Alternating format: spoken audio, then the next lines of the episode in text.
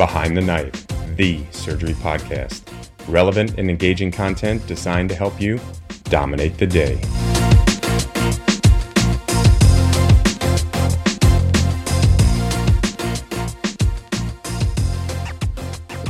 Welcome back to the UCLA Endocrinology Group's Behind the Knife episode.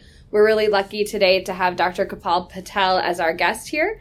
He's the chief of the Division of Endocrine Surgery and a professor of surgery, otolaryngology, and biochemistry at NYU Langone.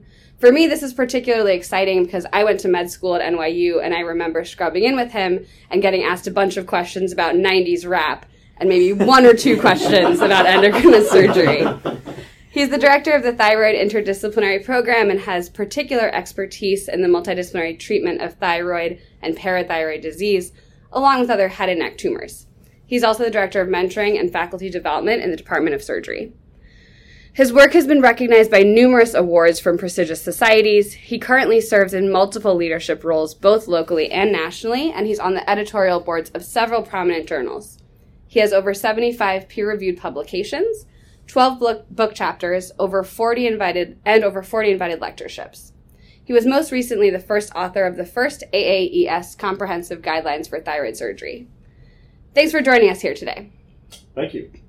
We also have our usual cast and crew attendings Dr. Yeh, Dr. Livhits, Dr. Wu, endocrine surgery fellow Vivek, myself, and Max Shum, GenSurg residents, and we have the study coordinator for the UCLA Endocrine Surgery Research Group, Elena, joining us here as well. So let's go ahead and dive right into our cases. The first case today is an otherwise healthy 33 year old male who self palpated a neck mass a few months ago. His PCP sent him for a neck ultrasound that revealed two left thyroid nodules, as well as an enlarged left central and lateral neck lymph nodes. There were no right sided thyroid nodules seen. Fine needle aspiration was consistent with medullary thyroid cancer. The patient's having no voice changes and no other symptoms. So, Vivek, just starting with this limited information, can you tell us what your next steps would be as you begin his workup? Sure. So, uh, this is a little different than our most common papillary thyroid cancer, but the workup is still fairly similar. Uh, I would perform my own comprehensive ultrasound, look at the thyroid, again, assess for the nodules, and assess for central and lateral neck disease. Uh, we do have some reports here, but I would confirm that myself.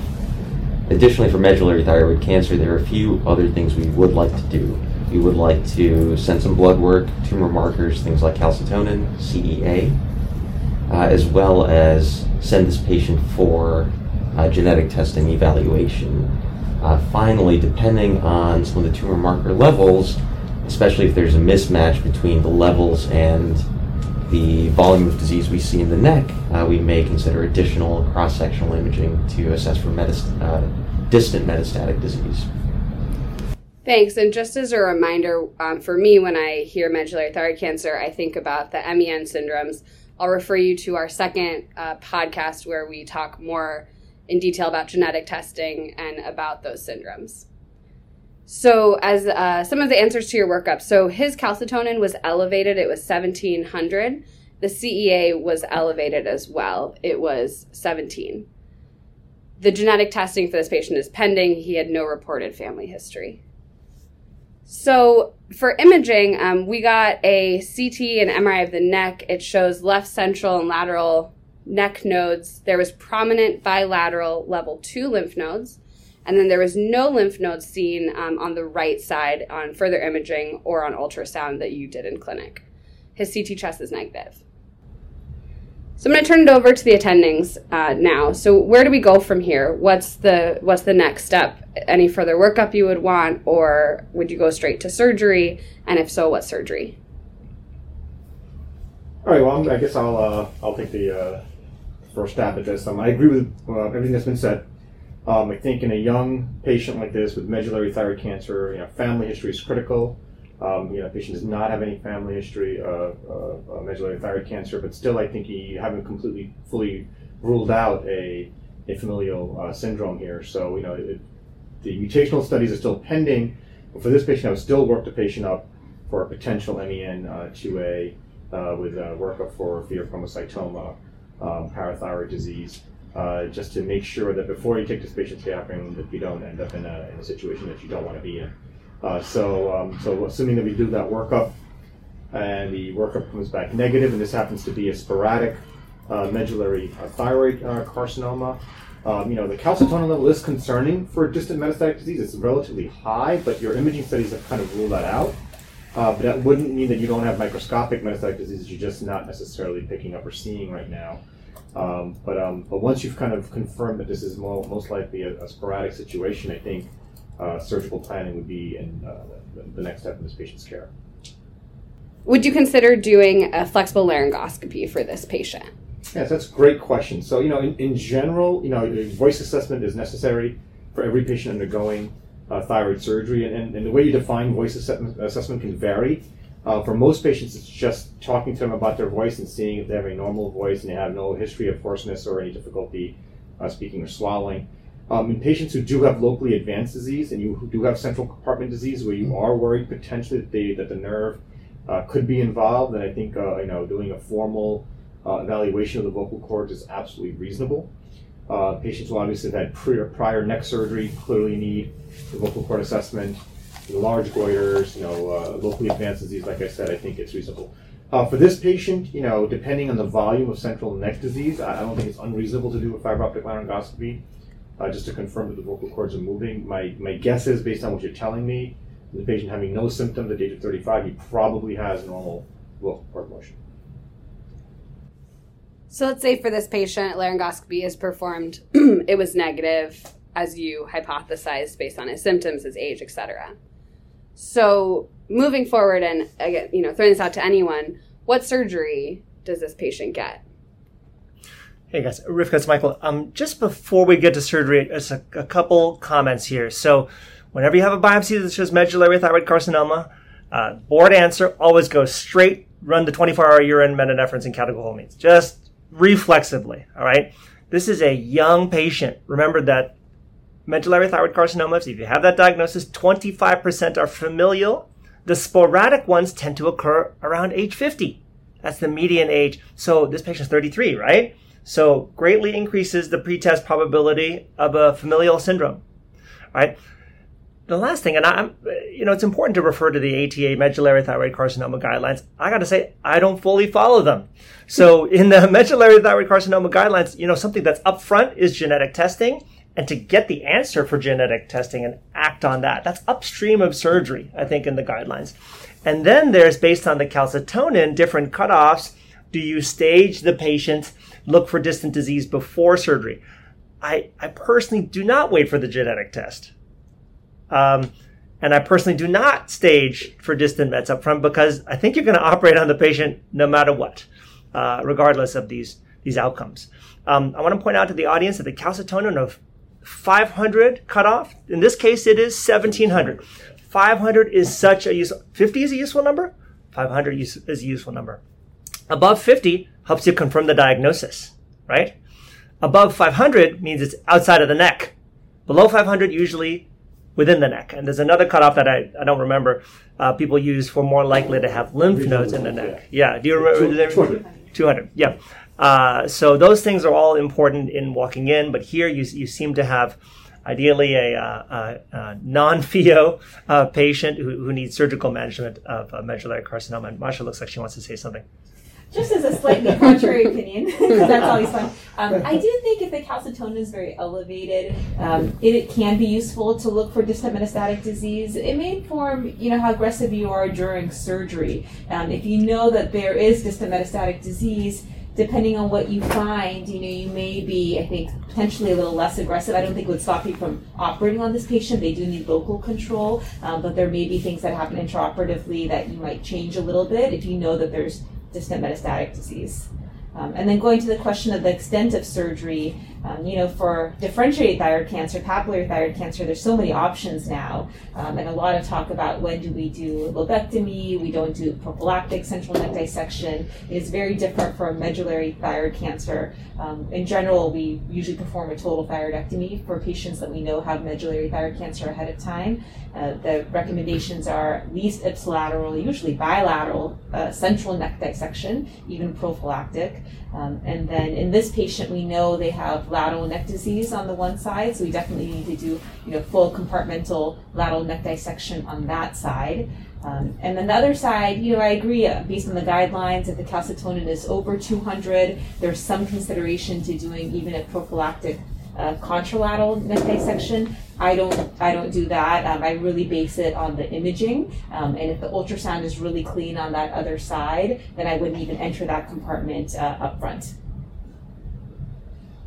Yeah, I completely, I completely agree with your, with your, with your thoughts on that. Um, you know, the other thing just to, just to keep in mind also is, you know, with these, with these patients, you know, the reason why surgery is so critical and the extent of surgery is so important is, you know, unlike papillary thyroid cancer or well differentiated thyroid cancers where you have re- a really good adjuvant treatment to offer these patients with radioactive iodine, we don't have that with medullary thyroid cancer.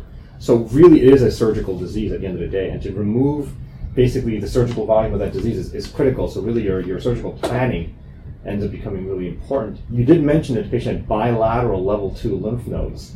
Um, often in young patients, these are reactive. You, we often see bilateral level two lymph nodes that are reactive. Um, with a calcitonin of 1700, I don't think it's unreasonable if you want to do a quick needle biopsy in the contralateral neck just to confirm whether that level two lymph node is metastatic or not, because that will change your surgical plan at that point. Um, I think it's, it, it's, it's absolutely reasonable. And often, even with those needle biopsies, I'll often even do a calcitonin washout of my of my needle biopsy. Right, you stick the needle in the node, you get cytology, but you also take that same needle, wash it, and send it off for calcitonin.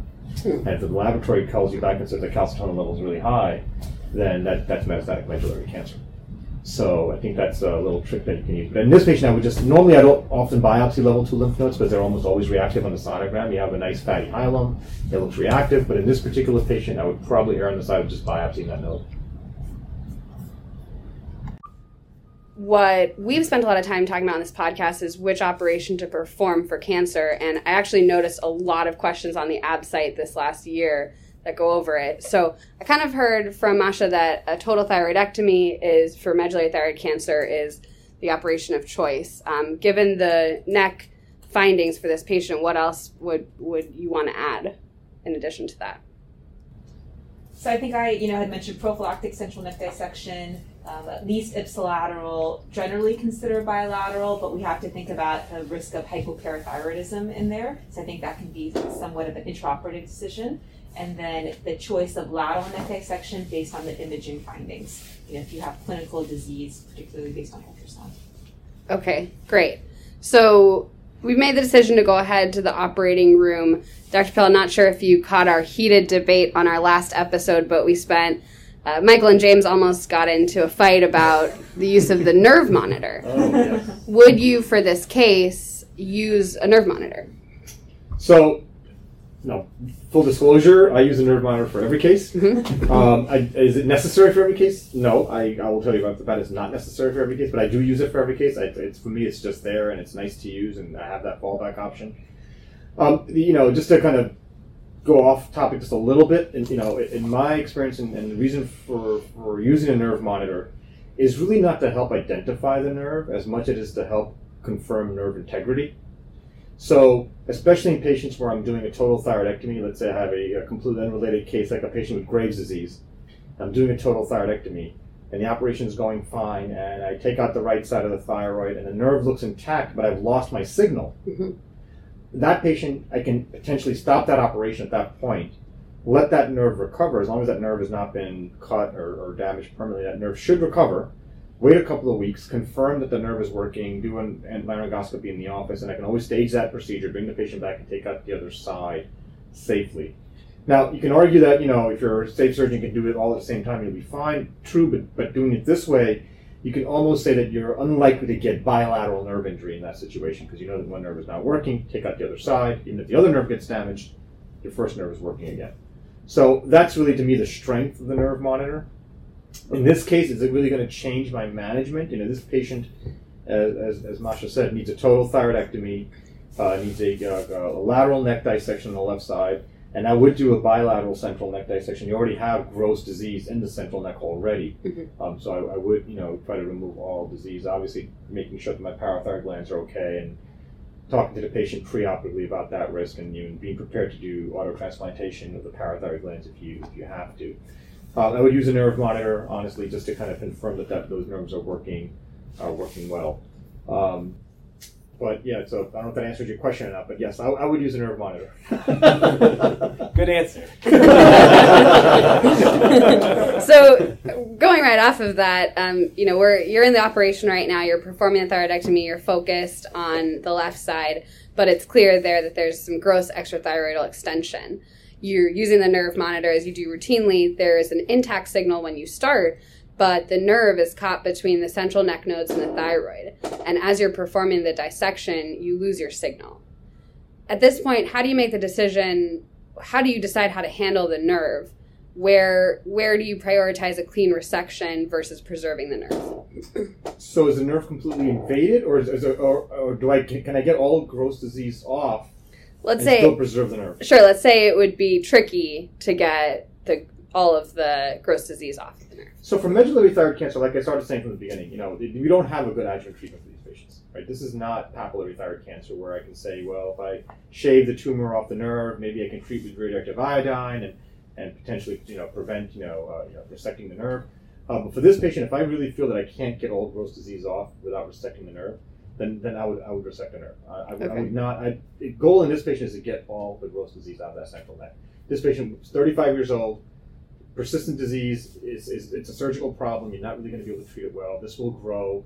It will start invading into other vital structures into the central neck over time. So, in my opinion, you know, with 35 year old with a calcitonin of 1700, this is this disease is telling you that its biology is not favorable. So, I, I would I would sacrifice the nerve if I have to. Conversely, if I can safely remove all the disease off that nerve and preserve that nerve, and knowing I got all gross disease out, do that central neck, take out that lobe, and if I lost my signal, but I know that nerve is intact, I would complete the lateral neck dissection on that side as well at that point. Okay. So my left side is completely cleaned. All gross disease has been removed. I only have a normal appearing right lobe to come back to.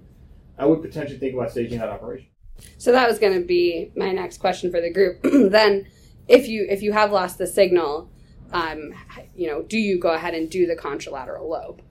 Right. So, like I said, if, if, if all gross disease has been removed and it's just a matter of having that nerve recover, Mhm. then you can always bring that patient back in a couple of weeks and take out the other lobe. It's not going to affect the overall prognosis of that patient as long as all that gross disease has been removed. But like I said, once again, I'm going to make it clear: if that nerve is invaded, resect it. What about in that second scenario where nerve is invaded, you've resected it, no nerve on the left side? What are you going to do about the other side? You do the operation yourself. Don't let the fellow, the resident, do it. yeah, um, you're gonna be nervous for the next hour until that other lobe comes out. just, just you know, you do what you do best. You know, you're you're a good surgeon. Take care of the other side. You have to take it out. I take it out. Let me ask you a follow up question to that then. Why are you doing the other side? What are you worried about about a normal thyroid lobe on the other half? Well, in general, so medullary thyroid cancers could be multifocal. Number one, right? So you you know, you don't know. This patient does not seem to have a familial component. Clearly, if it was familial, the other side needs to needs to come out. The patient will develop uh, disease on the other side. He's 35 years old, right? Um, and so I think, you know, once again, the best bet that this patient has is to remove, you know, the total thyroid and really, you know, follow this patient. You're going to follow calcitonin postoperatively, which you really can't really effectively do either with a lobe in there, right? That's going to be one of your biomarkers that you use to follow the patient. So I think for all those reasons, you know, this patient needs a total thyroidectomy. If you had to resect a nerve on one side, then you just be very careful on the other side. Yeah, I agree with most of this stuff except for maybe the nerve monitor stuff. And I just want to say, for, for the record, that nobody would watch a brawl between Wu and Yeh on pay per view. That would be a terrible fight. Okay, uh, but, but in terms of uh, unilateral versus bilateral surgery, in this country, we do total thyroidectomy and sometimes bilateral central neck dissection for medullary thyroid carcinoma. In Japan, there's a significant literature on unilateral surgery for medullary carcinoma, which consists of a lobectomy and a central neck, and sometimes a lateral neck dissection. And their long-term outcomes from the Kuma Clinic are superb. So I just want to throw a little wrench in this at the risk of introducing too much complexity. That I was recently referred to a case just like this, where they had done a lobectomy for an uncertain diagnosis, right? And let's imagine there was loss of signal. They stopped the operation. 1.5 centimeter intrathyroidal medullary thyroid carcinoma. Patient comes to my clinic, measure the calcitonin, it's zero. Should and the patient who is a nurse asked me, should I go back for completion thyroidectomy? I was like, no. No. What could be the argument to do that? and then she went back to her first surgeon and said, Dr. Yates says I don't need the completion, and they just about went ballistic. so no, but I think, I think you bring up a great point. So you know, um, but that's that's a different biology of disease. This your patient, you're talking about a patient here who already has metastatic, significant metastatic lateral and central nodal disease, right? So it's analogous to incidental medullary found, which I've had happen several times, where you do, you know, uh, surgery for a goiter or for papillary cancer, and the pathologist tells you, oh, there's a nine millimeter incidental medullary carcinoma. I'm done with that patient. I'm not taking that patient back to take out the other side, you know.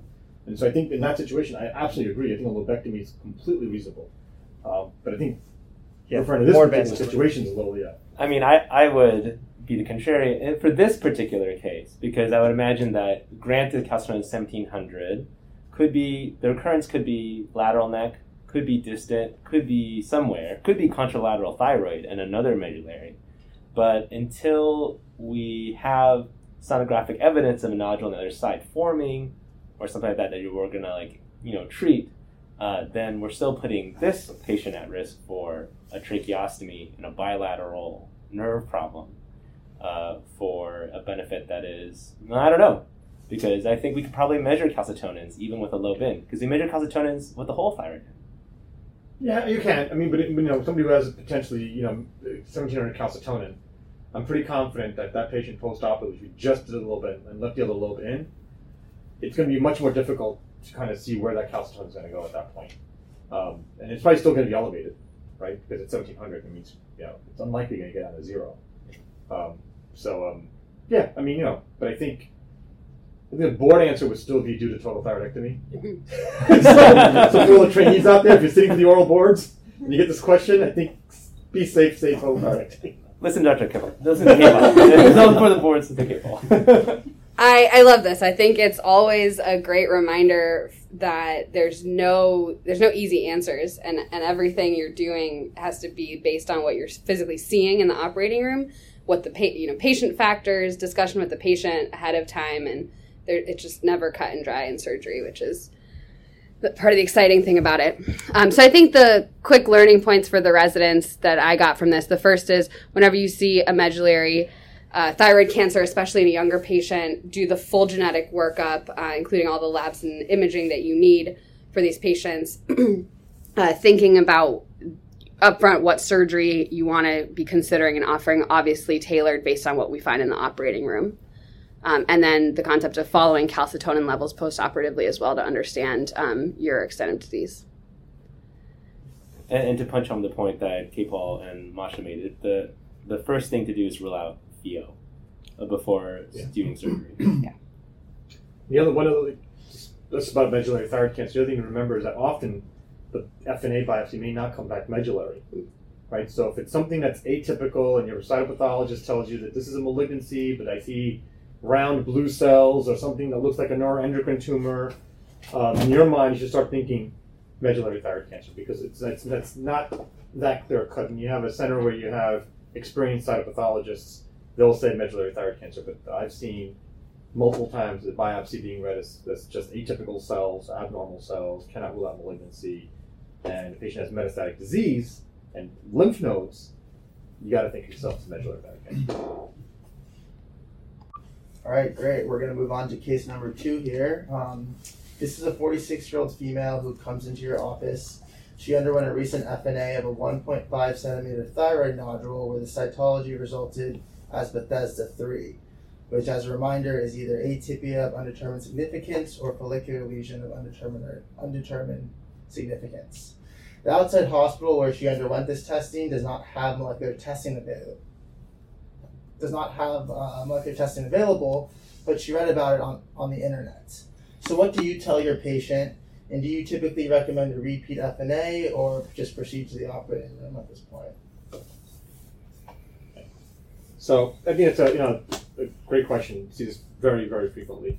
Um, you know, 1.5 centimeter probably I don't know if it's palpable or incidentally found um, nodule. Probably often incidentally found. Um, I'm assuming the patient has no symptoms and there are no other clinical findings, and the sonogram doesn't show. I mean, from a sonographic standpoint, I really kind of put a lot of uh, faith into, into my imaging study. So sonographically, this clearly looks like a malignancy. That may sway me one way or the other, right? But if it looks like a you know a relatively you know bland nodule and this happens to be Bethesda three, we know that the malignancy rate is going to be anywhere in the order of ten to fifteen percent, and and repeating uh, a biopsy in that situation is absolutely reasonable. I don't think this patient needs to be rushed to the operating room at all. I don't think the patient needs you know, immediate molecular uh, testing done.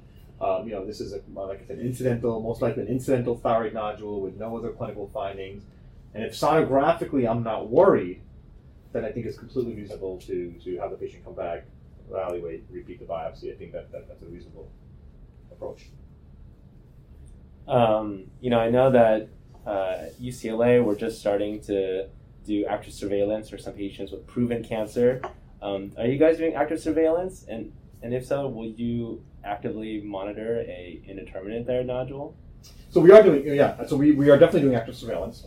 Now the difference between this, you know, in, in active surveillance is that it's it's really reasonable for papillary thyroid cancers, right? The problem with the indeterminate nodules is when they're when they are malignant, they're often not papillary cancers. Papillary cancer is, a, is an easy diagnosis to make on cytology, right? It's the follicular lesions that they can't really make the diagnosis on cytology, and that's why you have the follicular lesion of undetermined significance, follicular neoplasm, and so active surveillance for follicular tumors has never really been shown to be beneficial. We don't know what the results are. You know, follicular cancer can can spread, and you may just totally miss it because it can remain small and have distant metastasis. It's not going to spread to regional lymph nodes, right?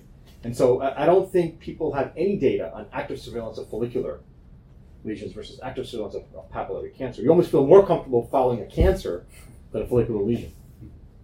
I think this is something that's very hard to wrap your head around. You know that if you know it's a cancer, it could be okay to, for active surveillance. But if it's an indeterminate nodule with a 15% risk of malignancy, um, we're not comfortable with that. Um, you know everything makes sense um, that, that you said, uh, but it's just kind of hard to wrap your head around. And I think it's somewhere you know a place where molecular testing can be helpful too, Yeah. particularly if you have you know let's say something like ThyroSeq where you really have all the mutational information. Um, and then if you know that there are no high risk mutations, or you have an isolated RAS mutation, you know, those nodules tend to be very non aggressive, and even if they are malignancies, those are probably the ones we will become comfortable actively surveilling as we have more data in the future. I agree.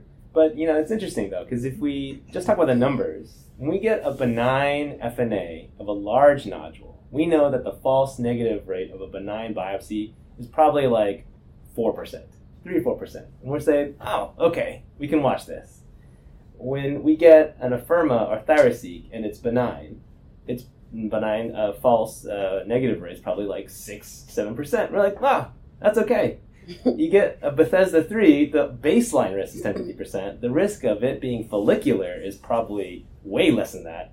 And the probability of it being occult metastatic disease is even lower. We're like, whoa, whoa, whoa, whoa, we can't do this. This is crazy.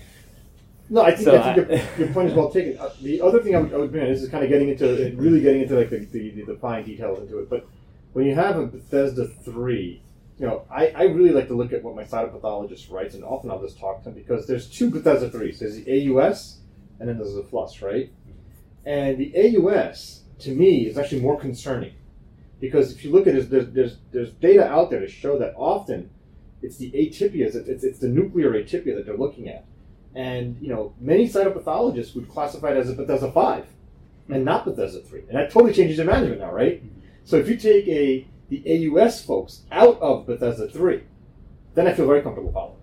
Right? It's that AUS folks that often could be Bethesda five if it's reinterpreted by another cytopathologist. And there's a great paper by um, Cibas et al. from I think it was 2012 2013, where they took a look. They, they looked at these, you know, all thyroid nodules, and I think 185 nodules, give or take um, and it's in the, it's in the annals of, uh, of internal medicine.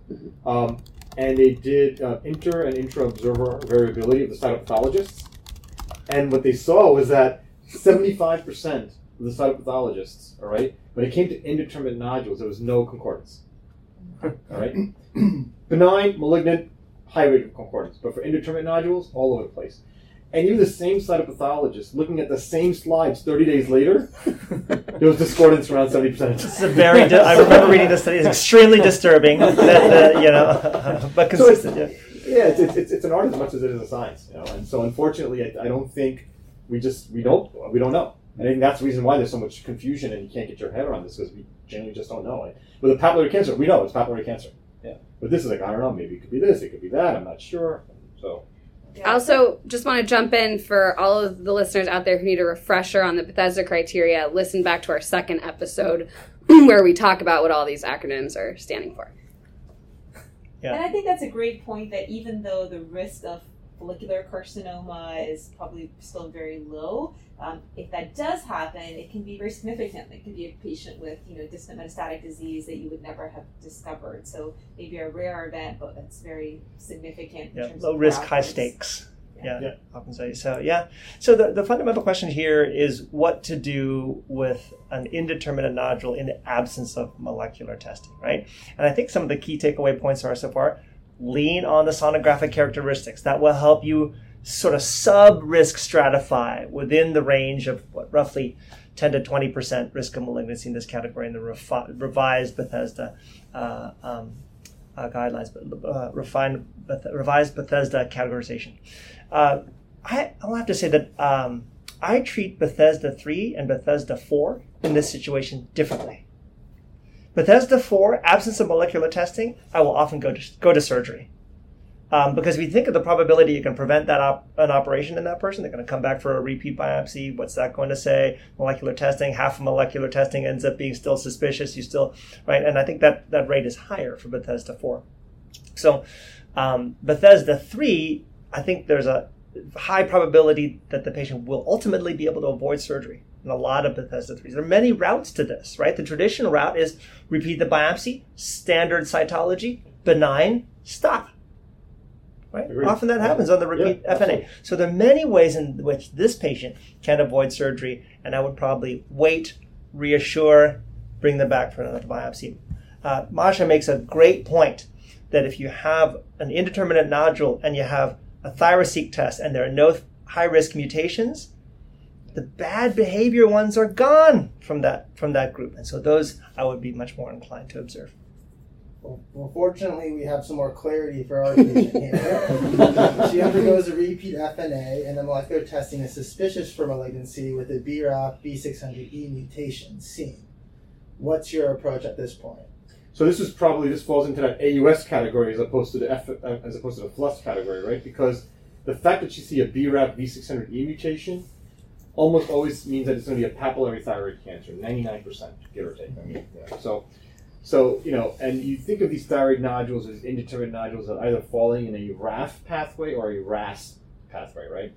And the RAF ones, RAF, the RAF ones are going to be papillary cancers, right? And so this is most likely going to be a papillary cancer. Um, it's a 1.5 centimeter nodule, I think you said, right? Correct. The other side is normal. There's yeah. Okay. So now you can talk to the patient. Now, 1.5 maybe is slightly higher than our comfort level for active surveillance. Okay.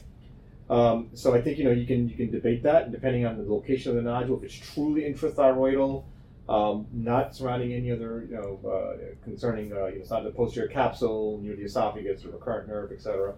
Um, it's not unreasonable to offer that. Um, I would think that most people in this situation uh, would probably opt for something along the lines of a thyroid lobectomy. Um, and I always have a conversation with all my patients saying that clearly if you find something intraoperatively that looks invasive or there's evidence of metastatic disease regionally, then we would do a total thyroidectomy at that point. Right.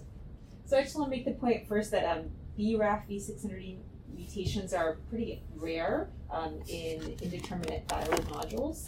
However, it's extremely informative. You know, usually the molecular test results, um, you know, let's say will be a 50% risk of malignancy if it's suspicious. But with a BRAF mutation, you now know it, it's pretty much papillary thyroid cancer. So even though it's a, a very uncommon occurrence in indeterminate thyroid nodules, it's very informative. And then, you know, the next question is, you know, what is what everybody's thoughts of the extent of surgery with a BRAF V600E mutation, given some data that maybe those tumors can be a little bit more aggressive. Um, well, the first thing is that you know in medicine you should never say never, and I definitely had a patient last year that had a BRAF mutation that I was like, oh, 100%, you have thyroid cancer. We need to go to surgery. They take out the lobe, and it's some weird a- adenoma that is that is non-malignant. So weird things And can it was a happen. V600E mutation, not like a K mutation. That's right. Okay. And so um, I don't know what happened, but you know, ninety nine percent is probably 99, better than hundred the nice thing. percent. There's always, you know, Yeah. I agree. Never say Um, never. Never but- say always. You know, we talked about this in the previous pod. I'm definitely, you know, of the believer that the BRAF mutation tells you that it's papillary, but in the absence of other things that tell you that the patient is high risk, sonographic ETE, lymph node involvement, you know, uh, at just a basic bland 1.5 centimeter nodule, that's just like all the other papillary cancers, and the BRAF mutation doesn't affect how I think about it. In which case, I would just do a thyroid lobectomy for extensive surgery. Yeah, I, I completely agree. I think I think to keep in mind, you know, very a very small percentage of papillary cancers behave aggressively, right? And up to forty percent of all papillary cancers can have a BRAF mutation. So it's you know the BRAF mutation in by itself does not indicate aggressive behavior. It's in, it's in combination, like you said, with, with other mutations that I would be worried. I think that's going to be another good segue to the next question. Um, so let's say the patient did get a total thyroidectomy, and the final pathology comes back showing a 1.5 centimeter tall cell variant PTC. Now the patient refers to the internet again before coming into the to your office and shows up and asks if she'll need radioactive iodine. What's your So, so this? there's actually just a paper that's just just came out um, uh, from from from our colleagues in New York City uh, at Memorial Sloan Kettering talking about that particular situation, looking at tall cell variants specifically in this subset of patients and, and what we would call low risk patients in general, and they did not show that the tall cell variant had any higher risk of of, of uh, you know recurrence or overall um, uh, change in their prognosis just based on the fact that it was tall cell alone um, for smaller tumors, less than less than two centimeters specifically. And so, based on this, I would do nothing else further. This patient observation, follow the patient, but I would not recommend radioactive iodine. So I, I would agree with you, um, but I will say we've had several of these cases presented at our um, multidisciplinary tumor board, and in general, the endocrinologists tend to be very uncomfortable uh, with not giving radioactive iodine ablation. I think in the ATA risk stratification, these patients are still intermediate, considered an intermediate risk for recurrence. Um, and so there's, I think generally in the community, there's still a feeling that the patients should get radioactive iodine ablation, but personally having operated on some Yeah. of these patients, they seem very low risk in the operating room with Yeah. a small intrathyroidal tumor, and it, um, you know, my personal feeling is, is similar that they probably don't need any any more treatment. okay. It's great to have data now. You know, No, there's a supporting bit of support. And I think, you know, and, and then that communication between the endocrinologist and the surgeon is critical in this situation, right? Because um, as a surgeon who's in the operating room, you you saw the tumor, you knew exactly what was going on, and you know, like when this comes out, you know, pretty easily. If there's no invasive features and no lymph nodes, you feel very confident that this is not biologically an aggressive tumor. And so, over treatment with radioactive, iodine, in this case, that would exactly what I would call it. I would call it over treatment with radioactive iodine. And radioactive iodine is not without its own risks. There's also data coming out showing the risks of radioactive iodine, right, in secondary malignancies, et cetera. So, um, yeah, I would really, I would really be, you know, careful in, in over treating uh, these patients.